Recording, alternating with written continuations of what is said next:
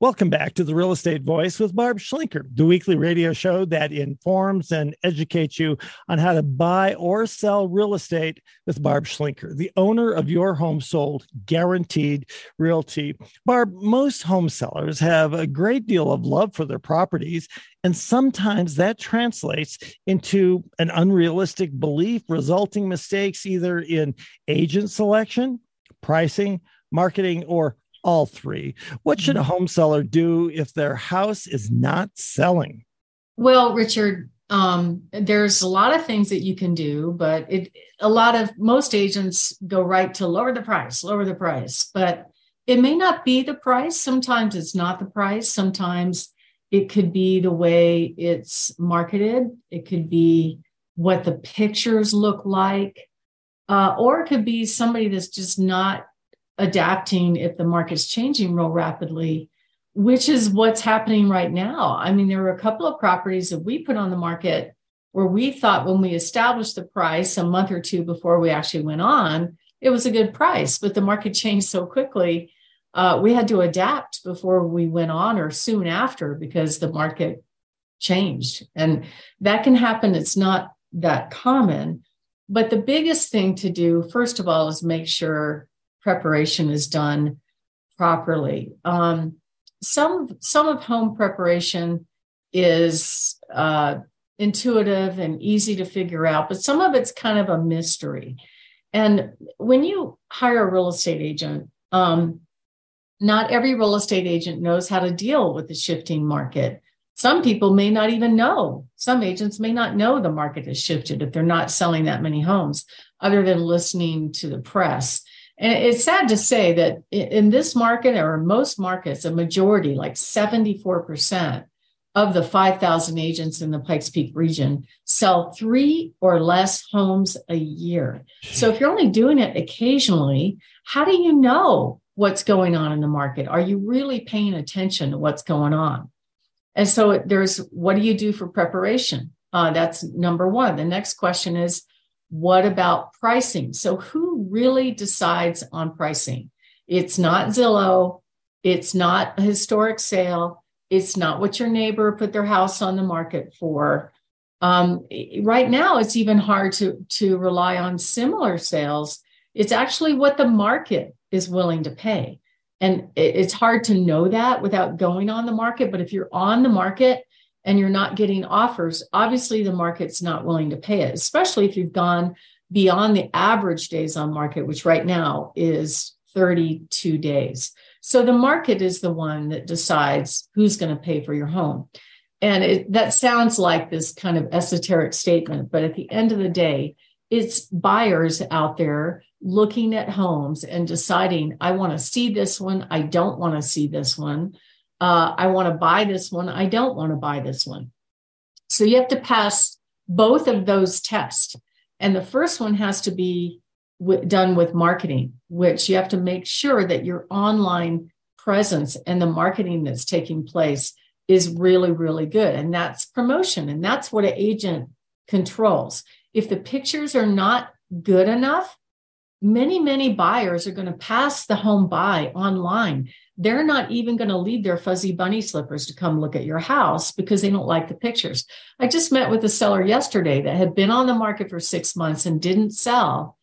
Beautiful home had been remodeled, but I think uh, it did slightly on the price, not horrible, but really the, the pictures deceived you into what the home actually looked like. It made the kitchen look small.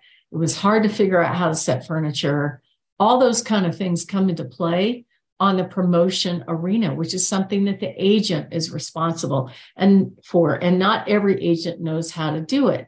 So you need to know if the agent that you're working for has some buyers that would be interested in your home, has the capability or the resources to make sure you're getting your home presented to the market the right way with the best photos and knows how to advise you on what to do and what not to do to get your house ready for sale. And so we're offering a free report.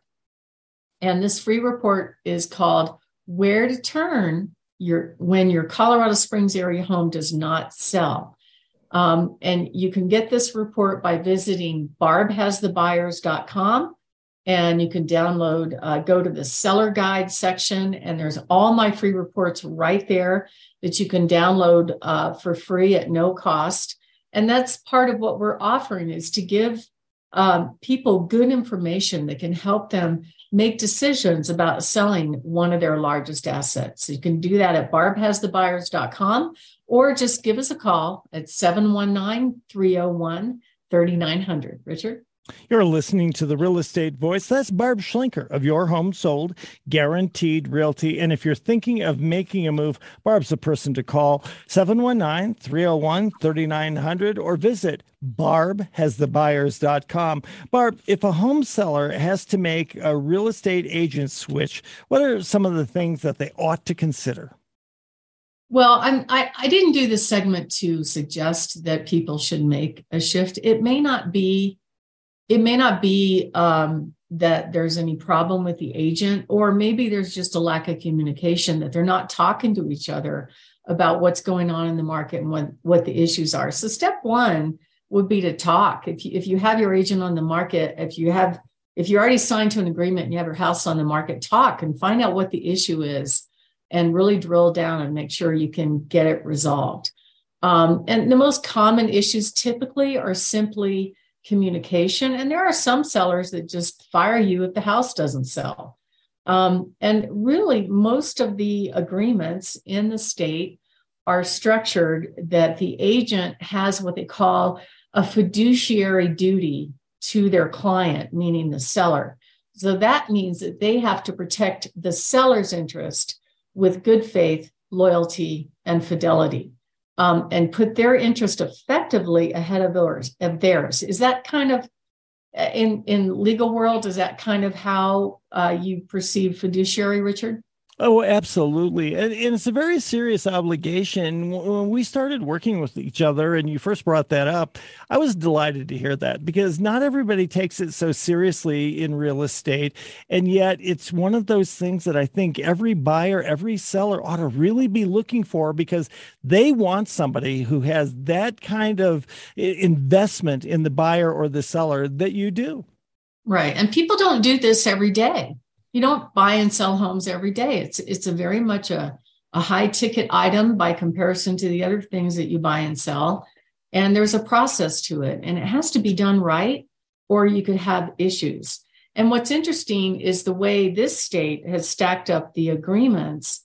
Um, in the state form, which is called the exclusive right to sell agreement, uh, there's actually not a whole lot in the form about the agent's performance. There's a few things about, um, you know, that you can't disclose any uh, anything that would that would be a private information, and you have to disclose any broken things about the house. But there's not a whole lot about those three P's: preparation, pricing, and promotion. That's actually not in the state form. Um, and those are the things that really matter when it comes to selling. So um, you want to make sure that if you actually have to make a change, that you understand what's in your agreement because a lot of agreements are are signed by the seller to uh, commit the seller to a certain time frame and right now time is not your friend.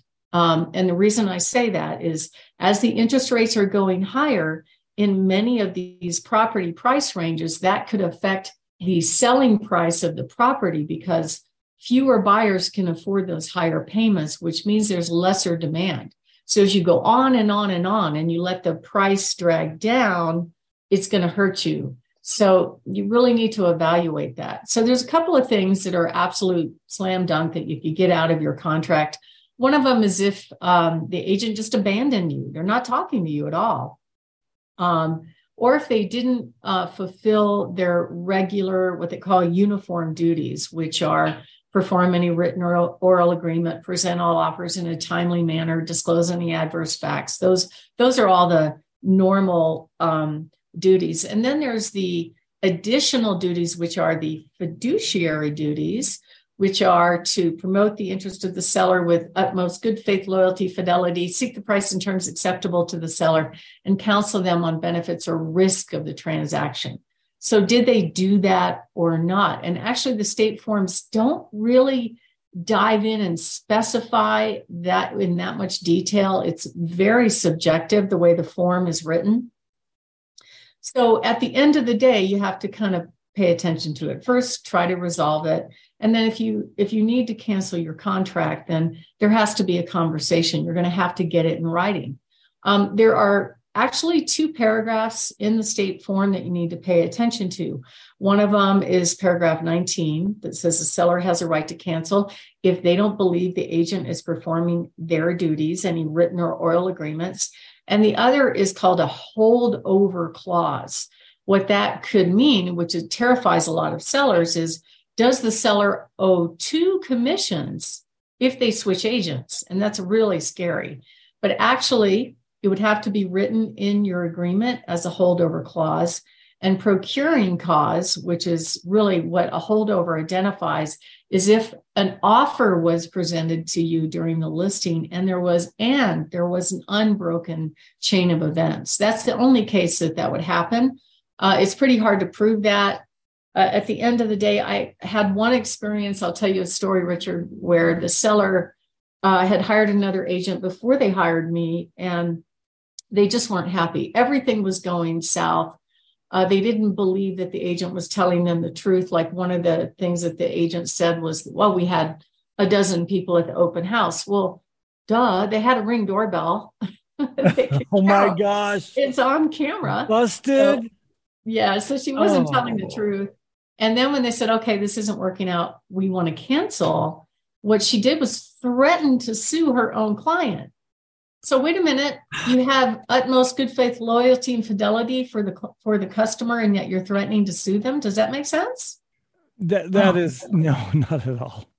Anyway, so they ended up what they ended up having to do is going directly to the broker and presenting their case and the broker said, "Okay, we're canceling this right now."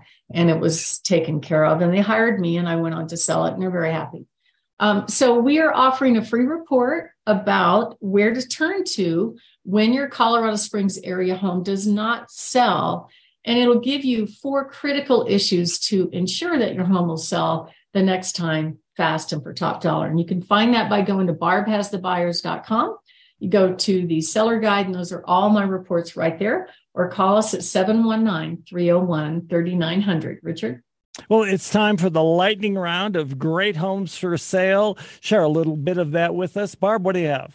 All right. Well, a beautiful rancher at 2887 Mary Lane. Uh, this home is priced to sell at 369. Really adorable. Lots of hardwood floors. Uh, we have a beautiful home at 5765 Toma Drive, northeast part of Colorado Springs at 4099. Great price for this home with fresh carpet.